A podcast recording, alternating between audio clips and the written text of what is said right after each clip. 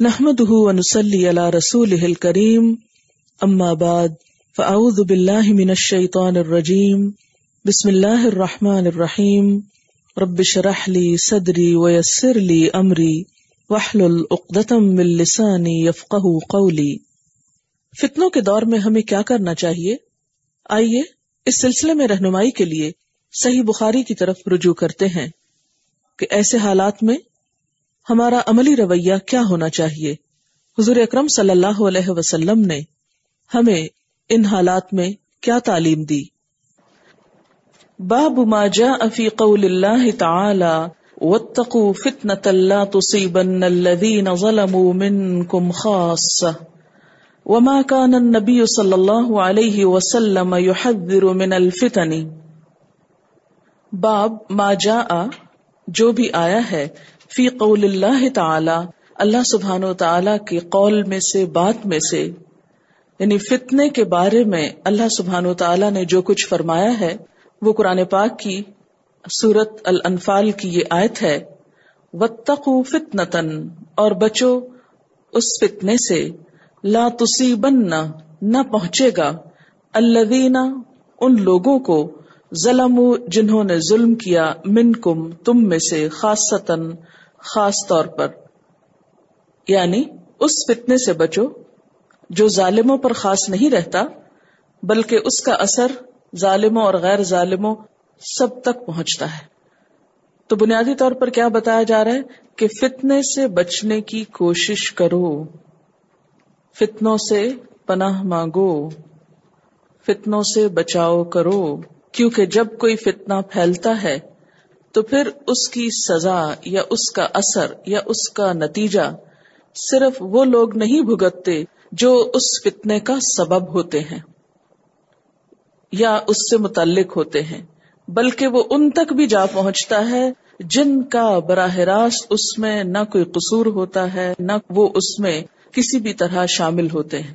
یہ بالکل ایسا ہی ہے کہ جب ایک وبا پھیلتی ہے ایک وائرس پھیلتا ہے، ایک بیماری پھیلتی ہے، تو وہ صرف ان لوگوں تک نہیں رہتی جنہوں نے کوئی بد پرہیزی کی ہوتی ہے یا جو اس کا پہلا ٹارگٹ ہوتے ہیں، بلکہ جب وہ پھیلنے لگتی ہے تو بہت سے صحت مند، غیر متعلقہ افراد کو بھی اپنی لپیٹ میں لے لیتی ہے اور اس طرح بہت سی بے گناہ جانے ہلاک ہو جاتی ہیں۔ اسی طرح جب کسی ملک میں، کسی علاقے میں، کسی جگہ پر کوئی فتنہ پھیلتا ہے تو اس کے نتیجے میں بہت سے بے گناہ انسان اور بہت سے معصوم لوگ اس کا شکار ہو جاتے ہیں۔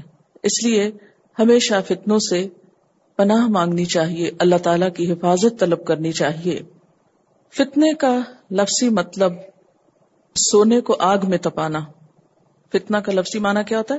یعنی ڈکشنری میننگ، بنیادی طور پر لفظ کہاں سے سونے کو آگ پہ تپانا۔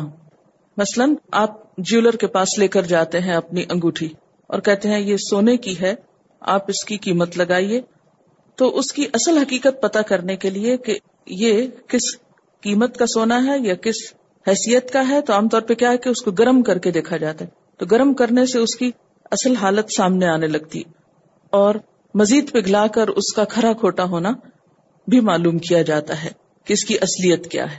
تو اسی طرح فتنے کے معنی آزمائش بھی ہے، گناہ بھی ہے۔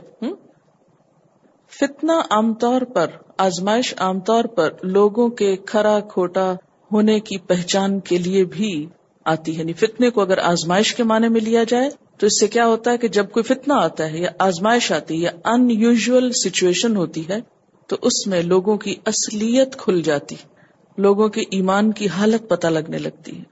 لوگوں کا اندر باہر آنے لگتا ہے۔ جو عام نارمل سچویشن میں آپ نہیں پہچان سکتے۔ فتنا کبھی عذاب کے معنی میں بھی آتا ہے۔ جیسے ایک میں آتا ہے فتنا تکم فتنے سے مراد گناہ بھی ہوتا ہے۔ یعنی فتنا آزمائش کے معنوں میں بھی فتنا عذاب کے معنوں میں فتنا گناہ کے معنوں میں بھی۔ جس کی سزا عام ہوتی ہے۔ اور عام طور پر فتنا کب پھیلتا ہے؟ اس کا سبب کیا ہوتا ہے؟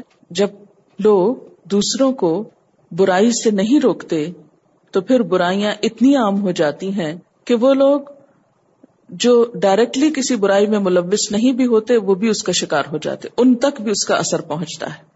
مثلاً اگر کسی بستی کے اندر بہت گندگی پھیل جائے، تو اس کی بو صرف ان تک نہیں پہنچے گی جنہوں نے وہ گندگی پھیلائی ہوگی، دوسروں تک بھی پہنچے گی۔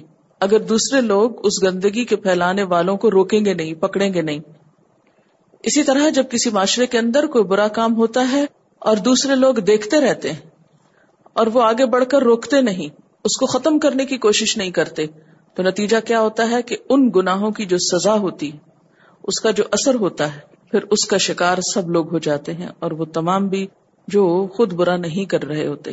تو یہاں جب یہ فرمایا گیا وتقو فتن تن بچو فتنے سے، تو مراد یہ ہے اس گناہ سے جس کا اثر صرف ظالموں تک یعنی گناہ کرنے والوں تک ہی نہیں ہوگا۔ خاص یعنی خاص طور پر جنہوں نے یہ غلطی کی انہیں تک نہیں رہے گا، بلکہ دوسروں تک بھی جا پہنچے گا۔ مثلا آپ صلی اللہ علیہ وسلم نے وہ ایک مثال دی تھی برائیوں سے نہ روکنے والوں کے لیے کہ ایک کشتی جس میں بہت سے لوگ سوار ہوں اور ایک شخص آگے بڑھ کے اس میں سوراخ کرنے لگے، اگر لوگ اس کا ہاتھ نہیں پکڑیں گے تو نتیجہ کیا ہوگا؟ کشتی میں سوراخ ہونے کی صورت میں پانی کشتی کے اندر بھر جائے گا اور وہ بھی ڈوبے گا جس نے سوراخ کیا اور وہ سارے بھی ڈوبیں گے جو تماشا کھڑے دیکھتے رہے۔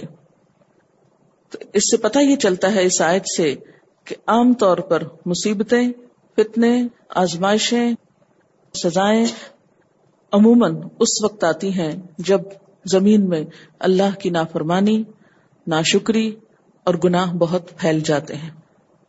وما كان النبي صلی اللہ علیہ وسلم اور جو تھے نبی صلی اللہ علیہ وسلم يحذر من الفتن، خبردار کرتے، ڈراتے، بچنے کو کہتے فتنوں سے۔ یعنی اس باب کے اندر وہ احادیث آئیں گی جس میں آپ صلی اللہ علیہ وسلم نے اپنی امت کو فتنوں سے بچنے کے لیے جو تلقین کی یا جن فتنوں کی طرف اشارہ کیا۔ اصل میں ایسی احادیث ہر دور میں جب ان کی تفسیر کی گئی تو لوگوں نے اپنے اپنے دور کے اعتبار سے ان کی مثالیں بیان کی۔ ہمیں کسی خاص دور سے ان کو ریلیٹ نہیں کرنا۔ ہم بطور مثال تو کہہ سکتے ہیں، مثلاً فلاں دور میں ایسا ہوا۔ لیکن دراصل یہ باتیں ہر دور کے لیے۔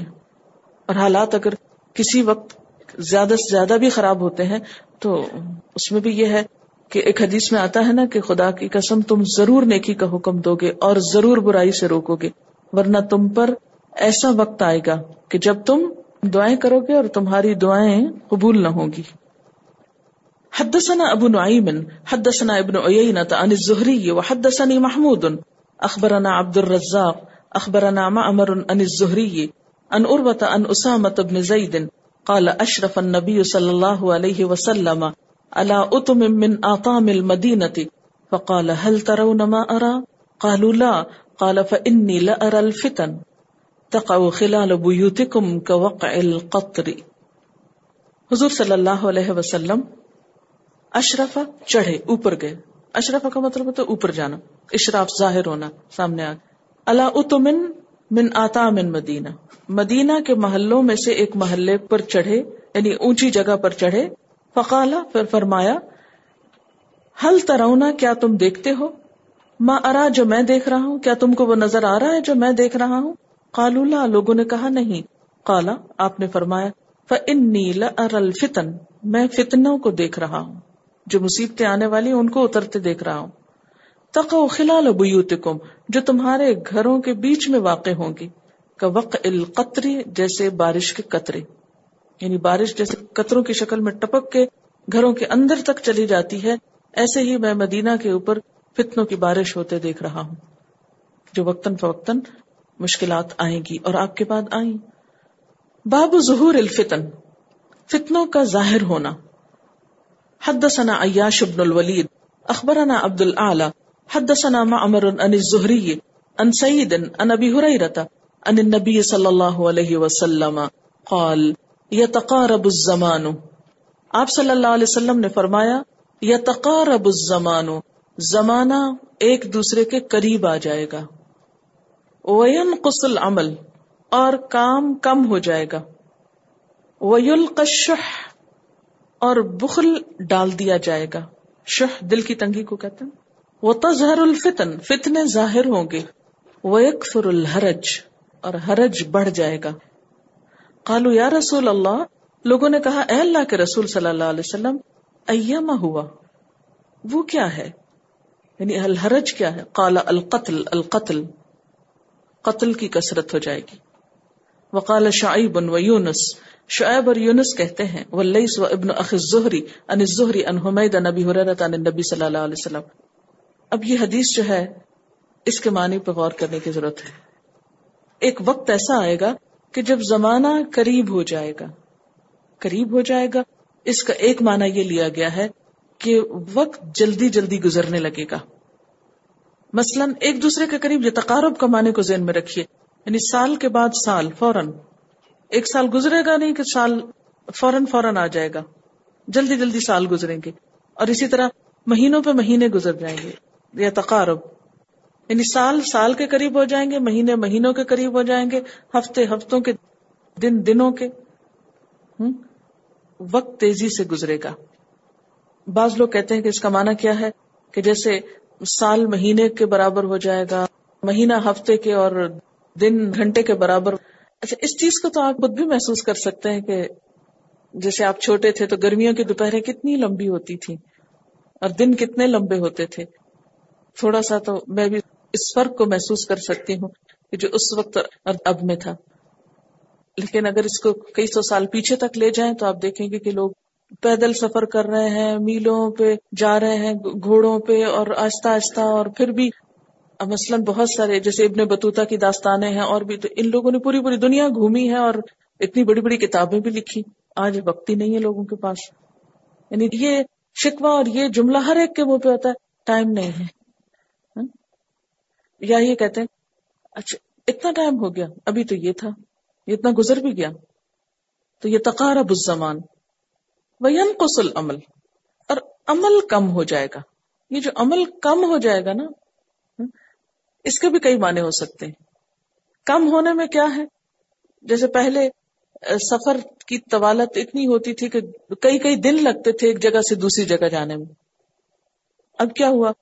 جہاز پہ بیٹھے، جو سفر آپ کا ایک پورے دن میں گزرتا تھا یا دو دن میں، وہ اب ایک گھنٹے دو میں گزر جاتا ہے۔ تو کام کم ہو گیا نا۔ اسی طرح آپ ہاتھوں سے بہت سی چیزیں کاٹتے تھے، بناتے تھے۔ اب مشینوں نے کیا کیا؟ سیکنڈ کے اندر وہ سب کچھ چاپ کر کے رکھ دیا۔ ٹچ سسٹم سے بہت سے کام جو ہے وہ کم ہو گئے۔ پہلے آپ مینولی بہت سی چیزیں کھولتے تھے، کرتے تھے، بناتے تھے۔ اب کیا ہے؟ وہ چیزیں آٹومیٹک ہو گئی تو یم قسل عمل، ایک معنی اس کا یہ بھی کیا جا سکتا ہے۔ یا آپ یوں بھی کہہ سکتے ہیں کہ جیسے کاموں کے اندر یا وقت کے اندر برکت ختم ہو جائے گی۔ وہ یلقشح اور تنگ دلی آ جائے گی۔ پہلے آپ دیکھیں، چھوٹا سا گھر ساری فیملی کے لیے کافی ہوتا تھا۔ اب کیا ہو رہا ہے؟ بڑے بڑے گھر ہیں مگر دل تنگ ہے ایک دسترخوان پہ سب بیٹھ کے کھا لیتے تھے۔ بہت سی چیزیں شیئر کی جاتی تھی۔ اب آپ دیکھیے دلوں میں کتنی تنگی۔ یہاں کی مشکلات مختلف ہیں، جو ترقی یافتہ ممالک ہیں، ان کی مشکلات مختلف ہیں۔ اگر آپ کام کے وقت میں وہاں ٹریفک کا رش دیکھیں، تو مجھے اللہ کا عذاب نظر آتا ہے وہ، کہ جس طرح سڑکوں پہ لوگ پھنس جاتے ہیں۔ وہ کہتے دیکھنے میں ترقی ہے، لیکن بازو کا ایک ایک دو دو گھنٹہ آسانی کے ساتھ آپ ٹریفک میں بلاک ہو کے بیٹھے رہتے ہیں۔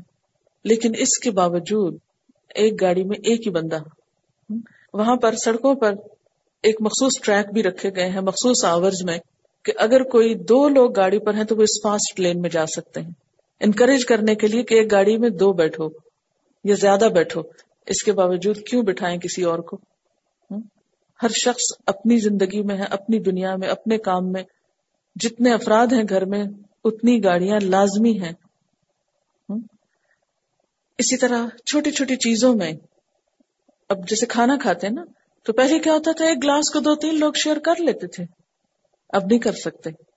ایک پلیٹ کو شیئر کرتے تھے پہلے۔ آپ صلی اللہ علیہ وسلم نے اکٹھے کھانے کے لیے کہا ہے نا کہ اس سے برکت ہوگی۔ کچھ لوگ آئے اور انہوں نے کہا یار رسول اللہ صلی اللہ علیہ وسلم، ہم کھانا کھاتے ہم سیر نہیں ہوتے، ہمارا دل نہیں بھرتا۔ آپ نے فرمایا، شاید تم الگ الگ کھاتے مل کے کھاؤ۔ تو انہوں نے یہ طریقہ اختیار کیا اور انہیں تھوڑے کھانے میں بھی برکت ہونے لگی اور ان کو سیٹسفیکشن ہونے لگی۔ آج آپ دیکھیں کہ ہر ایک کی پلیٹ الگ ہو، ہر ایک کا گلاس الگ ہو، ہر ایک کی ہر چیز الگ ہو اور اس کے باوجود صحت کا عالم دیکھیں سب کی۔ یلق شہ شہ دل کی تنگی اور اندر کے انقباز کی شکل ہے نا کہ جس میں دوسرے کو برداشت نہ کرنا ہے دراصل۔ یعنی صرف مال کا بخل نہیں ہے۔ مال کی محبت اور خود غرضی تو ہے ہی، لیکن اس کے علاوہ بھی انسانوں کو برداشت نہ کرنا، کسی کی مداخلت برداشت نہ کرنا، کسی کے لیے کچھ تھوڑا سا بھی کچھ دینے کو تیار نہ ہونا۔ وہ تظہر الفتن اور فتنے ظاہر ہونے لگیں گے۔ وہ یکفر الحرج اور حرج بڑھ جائے گا۔ لوگوں نے پوچھا کہ یہ حرج کیا چیز ہے؟ تو آپ نے فرمایا قتل قتل عام ہو جائے گا، انسانیت کا احترام اٹھ جائے گا۔ حدثنا عبید اللہ ابن موسى عن الاعمش عن شقیق قال كنت مع عبد الله وابي موسى فقال قال النبي صلى الله عليه وسلم ان بين يدي الساعة الايام ينزل فيها الجهل ويرفع فيها العلم ويكثر فيها الهرج والهرج والقتل. یہ دو لوگوں نے حدیث بیان کی ہے۔ کہتے ہیں کہ نبی صلی اللہ علیہ وسلم نے فرمایا، قیامت سے پہلے، بین ید قیامت سے پہلے لمن کچھ دن ہوں گے۔ دن سے مراد یعنی دنیا کے کچھ وقت ہوگا۔ ین فی حل جہل جس میں جہالت اتر آئے گی، جہالت کثرت سے ہوگی۔ وہ یورفا فی حل علم اس میں علم اٹھا لیا جائے گا۔ وہ یکسر فی حل ہرج اور اس میں حرج بڑھ جائے گا۔ ول ہرج اور حرج کیا ہے؟ قتل ہے۔ آج آپ دیکھیے کہ جہالت کتنی عام ہے۔ کہنے کو ہم مسلمان ہیں، لیکن کسی اور کو چھوڑ دیجیے ہم اپنے بارے میں جانیں کہ ہم خود اپنے دین کو کتنا جانتے ہیں۔ ماسٹرس کو آپ دیکھیں کہ بڑی بڑی ڈگریاں ہیں، علم کا شہرا ہے لیکن اس کے باوجود جہالت کی کتنی کثرت ہے۔ اور خصوصاً امت مسلمہ میں۔ دین اور دنیا دونوں اعتبار سے۔ جتنا شور ہے علم عام کرنے کا، اتنی ہی جہالت عام۔ پتہ ہی نہیں۔ ایک اور حدیث میں آتا ہے کہ علم اٹھا لیا جائے گا اور علم کس طرح اٹھا لیا جائے گا؟ علماء کے اٹھنے سے۔ یعنی ایک کے بعد ایک فوت ہوتے جائیں گے لوگ اور ان کی جگہ لینے والا کوئی نہیں ہوگا۔ اور آج آپ دیکھیں کہ جگہ کس طرح لیں۔ اس لیے کہ ہم نے اپنے ذہین بچوں کو دنیا کے پیچھے لگا دیا۔ وہ دین کے علم کے لیے تھوڑے مخصوص ہوئے۔ اب وہ کیا نتیجہ نکل رہا ہے اس کا؟ کہ ہر چیز میں ماہرین موجود ہیں۔ دین کے ماہرین کی کمی ہو رہی ہے۔ دن بدن۔ ایک جاتا ہے تو دوسرا اس کی جگہ لینے والا کوئی نہیں ملتا۔ بہت سی چیزوں کے لیے شارٹ کٹس موجود ہیں۔ علم کے لیے شارٹ کٹ کوئی نہیں۔ اس لیے اس کی ریپلیسمنٹ مشکل ہے۔ مثلاً ایک عمارت گر جاتی ہے تو آپ کیا کرتے ہیں؟ دوبارہ بنا لیتے ہیں۔ مگر ایک عالم چلا جاتا ہے تو آپ کسی کو پکڑ کے اس کی جگہ نہیں کھڑا کر سکتے۔ کہ اس کو کھڑا کر لیں، یہ اس کی ریپلیسمنٹ ہے۔ ویسے ہی ناک نقشہ ہے، ویسے حال ہولیا ہے۔ اس لیے اس کی بجائے اس کو بٹھا دیں اس کرسی پہ۔ کیوں؟ اس لیے کہ ایک عالم کی تیاری میں سال ہا سال لگتے ہیں۔ اچھا بسا اوقات ہم سال بھی پورے کر لیتے ہیں، لیکن اس کے باوجود بھی دین کی روح اندر نہیں آتی۔ کیونکہ ٹائم پاس کر رہے ہوتے ہیں نا۔ آج آپ دیکھیں کہ علم کی دنیا میں شارٹ کٹ کتنے ہیں۔ کیسے پڑھتے ہیں ہم لوگ؟ جو ڈگریاں پیچھے لی ہیں، کیسے لی ہیں؟ ہم کہتے ہیں، بنے بنائے خلاصے، کوئی ٹپس، کوئی سوال جواب لکھے ہوئے دے دیے جائیں، ان کو ہی پڑھ کے رٹ کے ان کے جواب لکھ کے پورے پورے نمبر لے لیے جائیں۔ فائیو ایئر پیپر بس وہ حل کر لیں، چاہے اوریجنل ٹیکسٹ کتاب پڑھے یا نہ پڑھے گیسٹ پیپر اور معلوم نہیں کیا کچھ۔ بڑی بڑی ڈگریاں ہیں ہاتھ میں، لیکن علم نہیں۔ اس لیے کہ اس کی روح ہی نہیں، اس کے لیے محنت ہی نہیں۔ تو یہ بھی قیامت کی نشانیوں میں سے ہے۔ حدثنا محمد اخبرنا عبد الرزاق عن معمر عن همام سمعت ابا هريره عن النبي صلى الله عليه وسلم قال لا يشير احدكم على اخيه بالسلاح فانه لا يدري لعل الشيطان ينزع في يده فيقع في حفرة من النار. حضرت ابو حرارہ رضی اللہ تعالیٰ عنہ سے روایت ہے کہ حضور صلی اللہ علیہ وسلم نے فرمایا، کوئی تم میں سے اپنے بھائی مسلمان پر ہتھیار نہ اٹھائے، خواہ وہ ایسے ہی کھیل کے طور پر کیوں نہ ہو۔ لا یوشیرو اشارہ بھی نہ کرے۔ یعنی مارنے کی نیت سے اٹھانا تو دور کی بات، اشارہ بھی نہ کرے، ارادہ بھی نہ کرے۔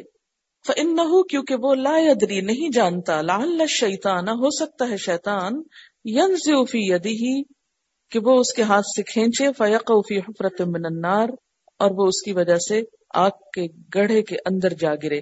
یعنی اتفاقاً شیطان اس کے اندر ایسا وسوسہ ڈالے، ایسے احساسات پیدا کرے کہ جس کی وجہ سے وہ مذاق مذاق میں اس اسلحے کو اپنے مسلمان بھائی کی طرف اٹھائے، اور اس کی وجہ سے وہ آگ میں جا گرے۔ یعنی کوئی وقتی فوری سبب ایسا پیدا کر دے کہ جس کے نتیجے میں وہ قتل کر بیٹھے۔ تو اس سے کیا پتا چلتا ہے؟ اس سے پتا یہ چلتا ہے کہ ایسی چیزوں کے قریب بھی نہ پھٹکو جہاں سے خرابی لازم آتی ہو۔ باب قول النبی صلی اللہ علیہ وسلم، لا ترجعوا بعدی کفارا یدرب بعدکم رقاب بعد قول النبی، نبی صلی اللہ علیہ وسلم کا فرمانا لا ترجعوا نہ تم لوٹو، بعدی میرے بعد، کفارن کافر بن کر، میرے بعد کافر نہ بن جانا، کفر کی حالت میں نہ پلٹ جانا، یدربو کے مارے بعدکم تم میں سے باز رقاب بازن باز کی گردنے یعنی ایک دوسرے کی گردنے نہ اڑانے لگو، آپس میں نہ لڑنے لگو، اس کو آپ نے کفر سے تعبیر کیا۔ حدثنا عمر بن حفص حدثني ابي حدثنا الاعمش حدثنا شقيق قال قال عبد الله قال النبي صلى الله عليه وسلم، سباب المسلم فسوق وقتاله كفر نبی صلی اللہ علیہ وسلم نے فرمایا، سباب المسلم، مسلمان کو گالی دینا، فسوق گناہ ہے، نافرمانی ہے وقتالہ اور اس کا قتل کرنا کفر کفر ہے. اللہ بحق، وہ جو قرآن پاک میں آتا ہے نا کہ مگر حق کے ساتھ، اس میں یہ کہ کسی قتل کے بدلے میں قتل کرنا یا شادی شدہ زناکار کا رجم کرنا۔ حدثنا احمد بن اشکاب، حدثنا محمد بن فضیل ان ابیہ ان اکرمت ان ابن عباس قال قال النبی صلی اللہ علیہ وسلم، لا ترتدوا بعدی کفارا یدرب بعدکم رقاب بعد نبی صلی اللہ علیہ وسلم نے فرمایا، میرے بعد ایک دوسرے کی گردنیں مار کر کافر مرتد نہ بن جانا۔ حدثنا سليمان بن حرب، حدثنا شعبة عن علي بن مدرك، سمعت أبا زرعة بن عمرو بن جرير عن جده جرير قال قال لي رسول الله صلى الله عليه وسلم في حجة الوداع، استنصت الناس. نبی صلی اللہ علیہ وسلم نے حجت الوداع کے موقع پہ فرمایا، لوگوں کو خاموش کراؤ۔ ثم مقالا پھر فرمایا، لا ترجعوا بعدی کفارا یضرب بعضکم رقاب بعض۔ دیکھو، میرے بعد ایسا نہ کرنا کہ ایک دوسرے کی گردنے مار کر کافر بن جاؤ۔ یعنی یہ آپ کی حجت الوداع کے موقع پر گویا آخری نصیحتوں میں سے تھی۔ بابن ازل تقل مسلمان بسیفیہما۔ جب دو مسلمان اپنی تلواروں کے ساتھ ایک دوسرے سے ملے یعنی لڑنے کے لیے۔ حدثنا عبد عبداللہ ابن عبد الوهاب حدثنا حماد عن رجل لم يسمه عن الحسن، قال خرجت بسلاح ليال الفتنه فاستقبلني ابو بکر فقال این تريد حسن بصری سے روایت ہے، کہتے ہیں، خرج تو، میں نکلا، بسلاحی، اپنے ہتھیار کے ساتھ، لیالی راتوں کو، الفتنہ تھے فتنے کی۔ یہاں لیالی سے مراد زمانہ ہے یعنی ایام، دن، دور۔ اور فتنے سے مراد جنگ صفین اور جنگ جمل ہے۔ فستقبلنی ابو بکرا تو مجھے ابو بکرا سامنے سے ملے۔ فقالا، تو کہا، اینا تریدو کہاں جاتے ہو؟ کل تو میں نے کہا اریدو میں چاہتا ہوں نصرت ابن ام رسول اللہ صلی اللہ علیہ وسلم، حضرت محمد صلی اللہ علیہ وسلم کے چچا زاد بھائی یعنی حضرت علی کی مدد کو۔ قال قال رسول اللہ صلی اللہ علیہ وسلم، وہ کہنے لگے کہ نبی صلی اللہ علیہ وسلم نے فرمایا، اذا تواجہ المسلمان بسیفیہما فکلاہما من اہل النار، قیل فہاد القاتل، فما بال المقتول۔ کہ جب آمنا سامنا کریں دو مسلمان اپنی تلواروں کے ساتھ، تو دونوں اہل نار میں سے ہیں۔ کہا گیا فہاز القاتل یہ تو قاتل ہے۔ فما بال المقتول۔ تو مقتول کے بارے میں کیا خیال ہے؟ قال انه اراد قتل صاحب ہی کہا کہ اس نے اپنے بھائی کے قتل کا ارادہ کیا۔ قال حماد بن زید فذكرت هذا الحديث لايوب ويونس بن عبيد وانا اريد ان يحدثاني به فقال انما روى هذا الحديث الحسن۔ ان الاحنف ابن قیس ان ابی بکرتا۔ حماد کہتے ہیں کہ میں نے یہ حدیث ایوب اور یونس بن عبید سے بیان کی۔ میرا مطلب یہ تھا، وہ دونوں یہ حدیث مجھ سے بیان کریں۔ انہوں نے کہا، اس حدیث کو حسن بصری نے احنف بن قیس سے روایت کیا، انہوں نے ابو بکرا سے۔ اس میں بنیادی طور پر مقصد یہ تھا کہ وہ ان کو کسی بھی جنگ میں شریک ہونے سے روکیں۔ کوئی بھی نیا حادثہ، فتنہ، فساد، شروع میں بہت سے لوگ اسے دیکھ کر ایکسائٹیڈ ہو جاتے ہیں، اس میں کود پڑتے ہیں، اس میں حصہ ڈالتے ہیں اور پھر آہستہ آہستہ اس سے بیزار ہو جاتے ہیں۔ اور بہت سے لوگ جسٹ فار انجوائمنٹ ان فتنوں کو بڑھاتے ہیں۔ کیونکہ نئے سرے سے جب انسان کوئی چیز دیکھتا ہے تو چاہے وہ اچھی ہو یا بری ہو، ہر شخص اس طرف متوجہ ہو جاتا ہے۔ اور ہر شخص یہ اپنی ذمہ داری سمجھتا ہے کہ کسی نہ کسی طرح اس میں جا گسے تو وہ ایک جذباتی کیفیت ہوتی۔ اس کے بعد آہستہ آہستہ وہی چیزیں ایک بوجھ بن جاتی۔ اسی لیے اس سے پیچھے والا باب کیا تھا کہ ہم اللہ کی پناہ چاہتے ہیں برے فتنوں سے۔ یعنی نہ فتنوں کو دعوت دینی چاہیے، نہ ان کا انتظار کرنا چاہیے اور نہ ان پہ ایکسائٹمنٹ ہونی چاہیے اور نہ ان میں کودنا چاہیے۔ ان کا آخر جتنا بھیانک ہے، اس کی ابتدا کو بھی اتنا ہی بھیانک سمجھنا چاہیے۔ ان کے آنے سے پہلے ہی اللہ تعالی کی حفاظت مانگنی چاہیے، اس کی پناہ میں آنا چاہیے۔ اس پیمانے کو جو نبی صلی اللہ علیہ وسلم نے دیا ہے اور ابھی آگے آئے گا یعنی فتنے کو آپ صلی اللہ علیہ وسلم نے ایسے تشبیح دی جیسے ایک سمندر کی موجیں اٹھتی ہیں پہلے۔ جب آ رہی ہوتی ہیں تو کتنی خوبصورت لگ رہی ہوتی ہیں۔ ان کو دیکھ کے ایک ایکسائٹمنٹ ہوتی ہے، لیکن جب وہ بیٹھ جاتی ہیں اور پھر کسی پہ آ پڑتی ہیں، تباہ کرتی ہیں، کسی کی جان لے جاتی ہیں اور پلٹ جاتی ہیں، تو پھر بعد میں کیا رہ جاتا ہے؟ اسی کو سامنے رکھ کر آپ اپنے پاکستان کی تاریخ میں بہت سے فتنے اور بہت سی تحریکیں اور بہت سے حالات جو گزر چکے ان پہ نظر ڈالیں تو ایسے ہی نظر آئے گا۔ کبھی کسی کے خلاف ایک تحریک چل رہی، کبھی کسی کے۔ تو شروع میں بہت سارے لوگ ایکسائٹمنٹ میں، جلسوں، جلوسوں میں حصہ لیتے ہیں۔ پھر ہر آنے والا دور پہلے دور سے بدتر اور ایک بدترین نتائج لیے ہوئے لوگوں پہ چھا جاتا ہے۔ بنیادی طور پر جس چیز سے روکا جا رہا ہے، وہ جذباتیت ہے۔ کہ بغیر سوچے، سمجھے کسی کا بھی طرف دار ہو جانا اور کسی بھی چیز میں کود پڑنا اور وقتی مسائل سے بچنے کے لیے ایسے ہنگاموں کے نظر ہو جانا، یہ کوئی عقل مندی کی بات نہیں۔ حدثنا عبد الله بن عثمان، اخبرنا عبد الله اخبرنا يونس عن الزهري اخبرني حمزه بن عبد الله بن عمر انه سمع ابن عمر يقول قال رسول الله صلى الله عليه وسلم۔ ابن عمر کہتے ہیں کہ نبی صلی اللہ علیہ وسلم نے فرمایا، اذا انزل الله بقوم عذابا جب اللہ تعالیٰ کسی قوم پہ عذاب اتارتا ہے اصاب العذاب من كان فيهم اتارتا ہے عذاب ہر اس شخص پر جس قوم کے اندر ہوتا ہے۔ سم بعثوا على اعمالهم پھر سب اپنے اپنے اعمال کے مطابق اٹھائے جائیں گے۔ یعنی جب کسی قوم پر کوئی مصیبت آتی ہے یعنی اکٹھی کوئی آفت آتی ہے، اچھے برے سب مارے جاتے ہیں۔ عذاب تو برے لوگوں کی وجہ سے آتا ہے نا، لیکن آٹے کے ساتھ گن بھی پس جاتا ہے۔ اب انسان یہ کہہ سکتا ہے کہ مثال کے طور پر آپ دیکھیے کہ اگر ایک عمارت تباہ ہوتی ہے، تو اس میں اچھے برے سب لوگ ہوتے ہیں، نیک بد سب ہوتے ہیں۔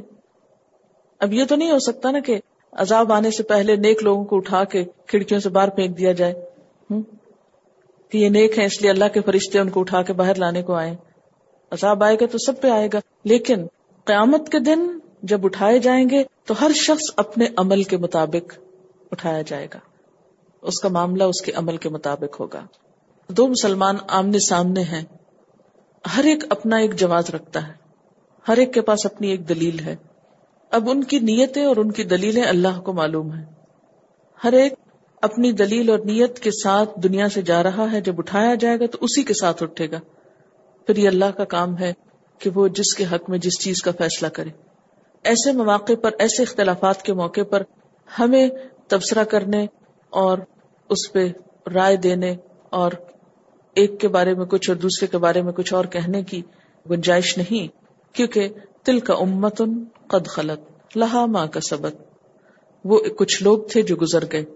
انہوں نے جو کچھ کیا وہ ان کے اپنے لیے۔ بلا کم ماں کا سب تم اور تمہارے لیے کیا ہے جو تم کرو گے۔ بلا تس النا تم نہ پوچھے جاؤ گے۔ اما کانو یا ملو کہ وہ کیا کرتے رہے۔ جب ہم سے آخرت میں نہیں پوچھا جائے گا، تو دنیا میں ہمیں فتوی دینے کی ضرورت کیا ہے؟ حدثني بشر بن خالد اخبرنا محمد بن جعفر ان شعبة ان سليمان، سمعت ابا وائل، قال قيل لاسامه الا تكلم هذا؟ ابو وائل کہتے ہیں کہ حضرت اسامہ بن زید سے کہا گیا اللہ تکلم هذا؟ کیا تم اس شخص سے بات نہیں کرو گے؟ اشارہ تھا حضرت عثمان کی طرف کہ ان کو سمجھاؤ گے نہیں۔ کہا جاتا ہے کہ جب انہوں نے اپنے کچھ رشتے داروں کو، کچھ علاقوں کا گورنر بنایا اور کچھ ان کو حکومت کے کاموں میں شریک کیا تو اس پر کچھ اور لوگوں نے اختلاف کیا۔ تو یہاں پر بھی حضرت اسامہ کو کہا گیا کہ تم سمجھاؤ گے نہیں، جاؤ تم سمجھاؤ۔ بعض اوقات ایسا ہوتا ہے نا، جب رائے کا اختلاف ہوتا ہے اور جو جس کو صحیح سمجھتا ہے اس کی طرف سے ہو کر دوسرے کو جسے صحیح نہیں سمجھا جاتا، اس کو سمجھانے کی کوشش کی جاتی کہ دیکھو تمہاری یہ بات درست نہیں۔ بہرحال، کالا وہ کہتے ہیں، قد کلم تو ہوں میں نے آپ سے بات کی ہے، لیکن سیکرٹلی یعنی میں نے سمجھایا ہے، میں نے بات کی ہے۔ مادونا اس کے سوا ان افتح بابن، کہ میں ایک ایسا دروازہ کھول دوں۔ اکون اول من یفتح کہ میں پہلا ہوں جو اسے کھولے۔ یعنی میں یہ نہیں چاہتا۔ یہ کون سے دروازے کی طرف اشارہ ہے؟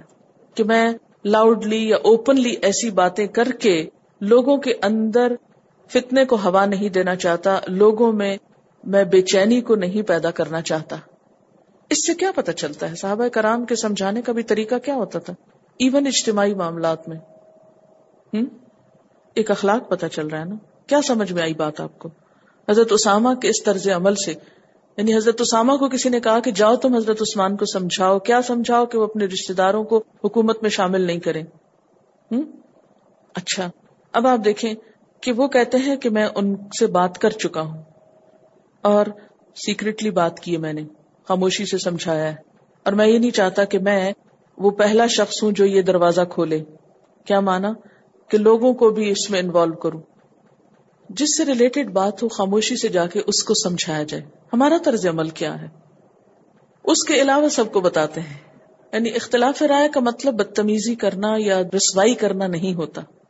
یعنی آپ اگر کسی کو کوئی بات کہنا بھی چاہتے ہیں، سمجھانا چاہتے ہیں، کسی کو کسی چیز سے روکنا چاہتے ہیں، تو اس میں آپ خیر خواہی سے کام لیں۔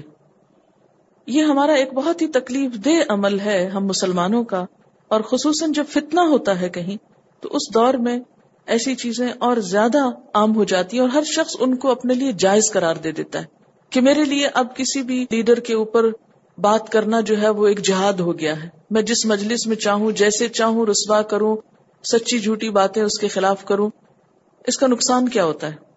لوگوں کے اندر کس قدر بے چینی پھیلتی۔ بعض باتیں سچی ہوتی ہیں اور بعض بالکل جھوٹی ہوتی ہیں اور سنی سنائی ہوتی ہیں۔ اس کی کوئی بھی حقیقت نہیں ہوتی۔ اس سے عوام میں ایک عام انتشار پھیلتا ہے، اس انتشار کے نتیجے میں تنزل ہی تنزل ہوتا ہے۔ اس سے اصلاح کچھ نہیں ہوتی۔ اپنے بارے میں سوچیں کہ مثلا آپ کو کسی بھی شخص سے اختلاف رائے کوئی بھی ہو سکتا ہے۔ گھر میں آپ دیکھتے ہیں، مثلا آپ کے خاندان کے کسی بزرگ نے کیا جو کہ آپ کو اسلامکلی درست نہیں لگتا یا اخلاقی طور پہ درست نہیں لگتا، کیونکہ بڑے ہونے کا مطلب یہ نہیں معصوم ان الخطا ہونا کہ انسان غلطیوں سے بھی پاک ہو گیا۔ یعنی کسی شخص کے بڑے ہونے کا مطلب یہ تو نہیں۔ کوئی کتنا بھی بڑا ہو، اس سے غلطی تو ہو سکتی کہ نہیں ہوتی۔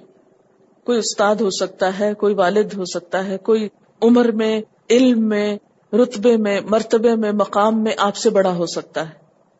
اب آپ اس معاملے میں سمجھ زیادہ رکھتے ہیں۔ اور آپ دیکھ رہے ہیں کہ دوسرا شخص جو ہے وہ صحیح نہیں کر رہا۔ ایسے میں آپ کا طرز عمل کیا ہونا چاہیے اور کیا ہو سکتا ہے؟ نمبر ایک، بعض لوگ تو عزت اور احترام کے مارے بات ہی نہیں کریں گے اور اس کو غلطی پہ غلطی کیے جانے دیں گے۔ یہ بھی کسی کی خیر خائی نہیں ہے۔ اب یہاں پر کیا ہوا؟ وہ کہتے ہیں کہ مجھے یہ بات پسند نہیں آئی۔ کہ میں ہوں وہ شخص یعنی اعلانیہ ان کو برا بھلا کہہ کے فتنے اور فساد کا دروازہ میں پہلے کھولوں۔ اور اس کا یہ بھی نہیں مطلب وما انا بلزی اقول الرجل اور نہیں ہوں میں وہ شخص کہ کہوں کسی شخص کو، بعد یقون امیرن اس کے بعد کہ وہ امیر بن جائے۔ اللہ رجلینی دو لوگوں پر بھی۔ ان تخیر کہ تم بہت اچھے ہو۔ یعنی نہ تو میں کسی کو پبلکلی کریٹیسائز کروں گا اور نہ ہی اس کی خوشامد کروں گا۔ تو دونوں انتہاؤں کے بیچ میں کیا کروں گا؟ اعتدال کی راہ اختیار کروں گا۔ یعنی کوئی شخص اگر دو لوگوں پر بھی امیر ہو جائے، پورے ملک کی عمارت تو ایک طرف، دو لوگوں پر بھی اگر کسی تیسرے کو ذمہ دار بنا دیا جائے، تو اس میں کیا ہے کہ میں اس کی پبلکلی خوش آمد نہیں کروں گا۔ بادما سمے تو من رسول اللہ صلی اللہ علیہ وسلم، اس کے بعد کہ میں نے رسول اللہ صلی اللہ علیہ وسلم کو یہ کہتے ہوئے سنا تھا یقول آپ نے فرمایا برجل لایا جائے گا ایک شخص فیت النار، وہ آگ میں پھینکا جائے گا فیت حنفی پھر اس میں گھمایا جائے گا کتح نل ہماری نہ کہتے نا چکی کو یعنی گسیتا جانا، گھمایا جانا۔ فیت حنفی تو اس میں گھمایا جائے گا کتح نل ہماری بے روحا ہو جس طرح گدھا چکی کے گرد گھومتا ہے۔ کولو کا بیل دیکھا؟ یعنی وہ اس کے گرد گرد گھومتا نا گول گول گول چکر کھاتے رہتے ہیں اور وہ بیچ میں سے وہ جس چیز کا تیل نکالنا ہوتا ہے تو وہ اس کے اندر پستی رہتی۔ ایک ہوتی نا چکی ہاتھ کی، اور ایک ہوتی ہے ایک جانور کو باندھ کے گدے یا کسی بیل وغیرہ کو باندھ کے اس کو چھوڑ دیا جاتا ہے اور وہ گول گول چکر کھاتا ہے۔ تو کہا کہ قیامت کے دن وہ شخص اسی طرح دوزخ میں گھومے گا، جس طرح ایک گدھا چکی کے گرد گھومتا ہے۔ فیوتیف بھی اہل النار، تو اہل النار آگ والے اس کے گرد کٹھے ہو جائیں گے۔ فیقولون، پھر وہ کہیں گے، اے فلان اے فلان شخص الست کنت تأمر بالمعروف و تنہا انل منکر تم وہ نہیں ہو جو لوگوں کو نیکی کا حکم دیتے تھے اور برائی سے روکتے تھے؟ فیقول، تو وہ کہے گا، انی کنت آمر بالمعروف ہاں میں نیکی کا حکم دیتا تھا، ولا افعلہ اور میں خود نہیں کرتا تھا اس کو۔ وہ انہا انل منکر اور میں برائی سے روکتا تھا وہ افعلہ اور خود اس کو کرتا تھا۔ یعنی عام دو زخیوں سے بھی بڑھ کر اس شخص کی سزا ہوگی جو لوگوں کو تو نیک بننے کی تلقین کرے اور خود اپنی طرف توجہ نہ کرے۔ لوگوں کو تو برائی سے روکے اور خود انہی برائیوں میں مبتلا رہے۔ یعنی جس برائی کو وہ لوگوں کے لیے ناپسند کرے، خود اس میں مبتلا ہو۔ حضرت اسامہ نے اس موقع پہ یہ حدیث کیوں سنائی؟ کہ میں تلقین کر رہا ہوں اور میں ایک بات کو سمجھا رہا ہوں اور میں اس کو پبلکلی اس لیے نہیں کرنا چاہتا کہ اس سے اور بھی بہت سے لوگوں کا دھیان ایسی باتوں کی طرف چلا جائے گا اور لوگوں میں تو میں لیڈر بن جاؤں گا۔ یہ لیڈر بننے والی بات ہوتی ہے نا۔ مثلا میں یہاں بیٹھ کر اس مائک میرے ہاتھ میں ہے تو میں کسی کو بھی برا بلا کہنا شروع کر دوں یا کسی کی بھی تعریفوں کے پل باندھوں تو اس سے کیا ہوگا کہ شاید میں ایک لیڈر بن جاؤں کو اوپینین دے کے۔ کہ ہاں ہاں یہ بات تو بہت مزے کی ہے۔ لوگ اس کو انجوائے کریں اور ہو سکتا ہے تالیاں بجائیں۔ لیکن اتنے سارے لوگوں کا دھیان ایک ایسی بات کی طرف لگا کر خود اپنی عملی زندگی میں کوئی تبدیلی نہ ہو، تو یہ ایک مزاق کی بات نہیں ہے۔ آج آپ دیکھیں کہ ہو کیا رہا ہے نا۔ چھوٹے چھوٹے مواقع پر آگ بھڑکا کے لوگوں کے درمیان دنیاوی اعتبار سے تو بہت عزت اور شان و شوکت مل جاتی بہت اپریسیشن بعض بازوقت ملتی۔ لیکن اللہ کے ہاں جواب دہی بھی بہت بڑی ہے۔ اس لیے غیر محتاط باتیں کرنا اور بے وجہ اوپینین دیتے رہنا اور مشورے دیتے رہنا اس چیز سے پرہیز کرنے، بچنے اور احتیاط برتنے کی ضرورت ہے۔ اب دیکھیے ہماری اخباریں صرف بیانات سے بھری ہوتی۔ یہ بیان دینے سے ہی تو پرہیز کر رہے ہیں یہاں پر۔ یہاں پر یہ آپ دیکھیں نا کہ ایک طرح سے وہ بیان نہیں دے رہے۔ لوگ انہیں کہہ رہے ہیں، آپ کیوں نہیں کچھ کہتے؟ آپ کہیں ان کو۔ تو ایک طریقہ کیا تھا؟ کہ حضرت اسامہ جو تھے، وہ حضرت عثمان کی پالیسیز کو پبلکلی کریٹیسائز کر کے اگر اس دور میں نیوز پیپر ہوتے، اخبار ہوتے ٹیلی ویژن ہوتے، تو ان کی ہیڈ لائنز آتی کہ آج اس بات پر اسامہ بن زید نے یہ بات کہی ہے۔ تو لوگ بھی جن کا دھیان نہ بھی ادھر ہوتا وہ بھی لپک پڑتے او اچھا یہ کہا۔ ایک ایکسائٹمنٹ تو ہوتی لوگوں میں تبصرے شروع ہو جاتے۔ لیکن نتیجہ کیا نکلتا؟ کیا اس سے اصلاح ہو جاتی؟ آج ہم سب کو اپنے رویوں کو پرکھنے اور پھر اصل کی طرف لوٹنے اور اس کی روشنی میں دیکھنے کی ضرورت ہے۔ اور اس کے مطابق اپنے حالات کی اصلاح کی ضرورت ہے۔ وہ ان ابھی ہو رہی رہتا حضرت ابو حرارا رضی اللہ تعالی عنہ سے روایت ہے، قالا، کہتے ہیں قالا رسول اللہ صلی اللہ علیہ وسلم، رسول اللہ صلی اللہ علیہ وسلم نے فرمایا، بادرو، جلدی کرو، جلد کر لو بال امال امال یعنی عمل کرنے میں جلدی کرو فتن فتنوں کے ڈر سے۔ یعنی اس سے پہلے کہ کوئی فتنہ آ پڑے، اس سے پہلے پہلے جو نیکی کا کام کرنا ہے، کر لو۔ فتنے بھی ایسے ہوں گے المظلم، اندھیری رات کے ٹکڑوں کی طرح۔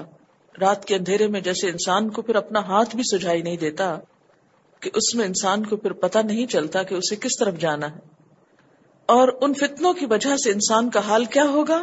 یسبح صبح کرے گا الرجل ایک شخص مؤمنن ایمان کی حالت میں۔ وہ یمسی اور شام کرے گا کافرن کفر کی حالت میں۔ صبح کو مومن اٹھے گا، لیکن شام ہونے سے پہلے کافر ہو چکا ہوگا۔ وہ یمسی مومن شام کو مومن ہوگا وہ یس بہ کافرن اور صبح تک کافر ہو چکا ہوگا۔ کیسے؟ یبی بیچے گا دین اپنے دین کو۔ بیارہ دم من دنیا دنیا کے تھوڑے سے سامان ارض المطال، حیات دنیا ارض کہتے نا تھوڑا سا سامان۔ دنیا کے تھوڑے سے سامان کے عوض وہ اپنے دین کو بیچ ڈالے گا۔ دنیا کی خاطر۔ رواہ مسلم۔ مسلم نے روایت کیا۔ ہر جگہ کے مسلمانوں کی آزمائش الگ ہے، مختلف ہے۔ یہاں کی آزمائش فرق ہے، کسی اور علاقے کی آزمائش مختلف ہے۔ یہ حدیث پہلے بھی میں نے پڑھ رکھی تھی تو میں سوچتی تھی کہ بلا یہ کیسے ہو سکتا ہے نا؟ کہ ہم لوگ مسلمانوں کے اندر رہتے ہوں، ہمارے آبا و اجداد مسلمان ہوں، دوست، عزیز رشتے دار مسلمان ہوں، اور پھر ان میں سے کوئی کافر ہو جائے اور وہ اپنے دین کو چھوڑ دے۔ عام طور پر سب ایک دوسرے کو سنبھالا دیتے ہیں، پکڑ کر رکھتے ہیں۔ لیکن جتنی بڑی آزمائش آتی ہے نا، اتنا ہی بڑا ایمان کا امتحان ہوتا ہے۔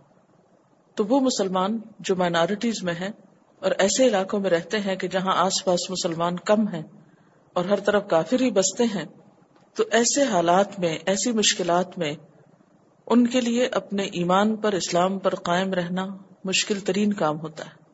اور دنیا کی خاطر، اپنے کاروبار کی خاطر، جاب کی خاطر، بزنس کی خاطر، اپنی نماز چھوڑ دینا، اپنا حجاب چھوڑ دینا، اپنے اسلامی شعار کو پامال کر دینا، یہ بہت عام ہوتا جا رہا ہے۔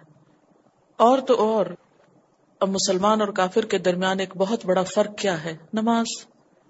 تو بہت سے لوگوں نے مسجدوں میں جانا چھوڑ دیا، بہت سے لوگوں نے اپنی جاب پلیس پہ نماز چھوڑ دی کہ پتا نہ چلے کہ ہم مسلمان ہیں۔ پھر میں سوچتی ہوں کہ اللہ تعالیٰ نے پانچ نمازیں کیوں فرض کی ہیں؟ اور دن میں پانچ دفعہ ایک عملی طور پر ایک اظہار۔ بیٹھے بیٹھے ہم دل میں بھی تو دعائیں پڑھ سکتے تھے۔ لیکن کیوں کہا؟ ایکشن کے ساتھ۔ سب کو پتا چل جاتا ہے کہ یہ کون ہے۔ فرق ہے نا ایک۔ ایک حد فاصل ہے۔ اور کس وجہ سے؟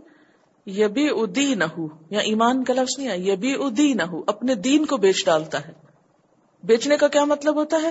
کچھ لینے کے لیے کچھ دے دینا۔ یعنی اپنا ایمان دے دیتا ہے کس لیے؟ کہ دنیا لے سکے، دنیا کے مفادات کی خاطر۔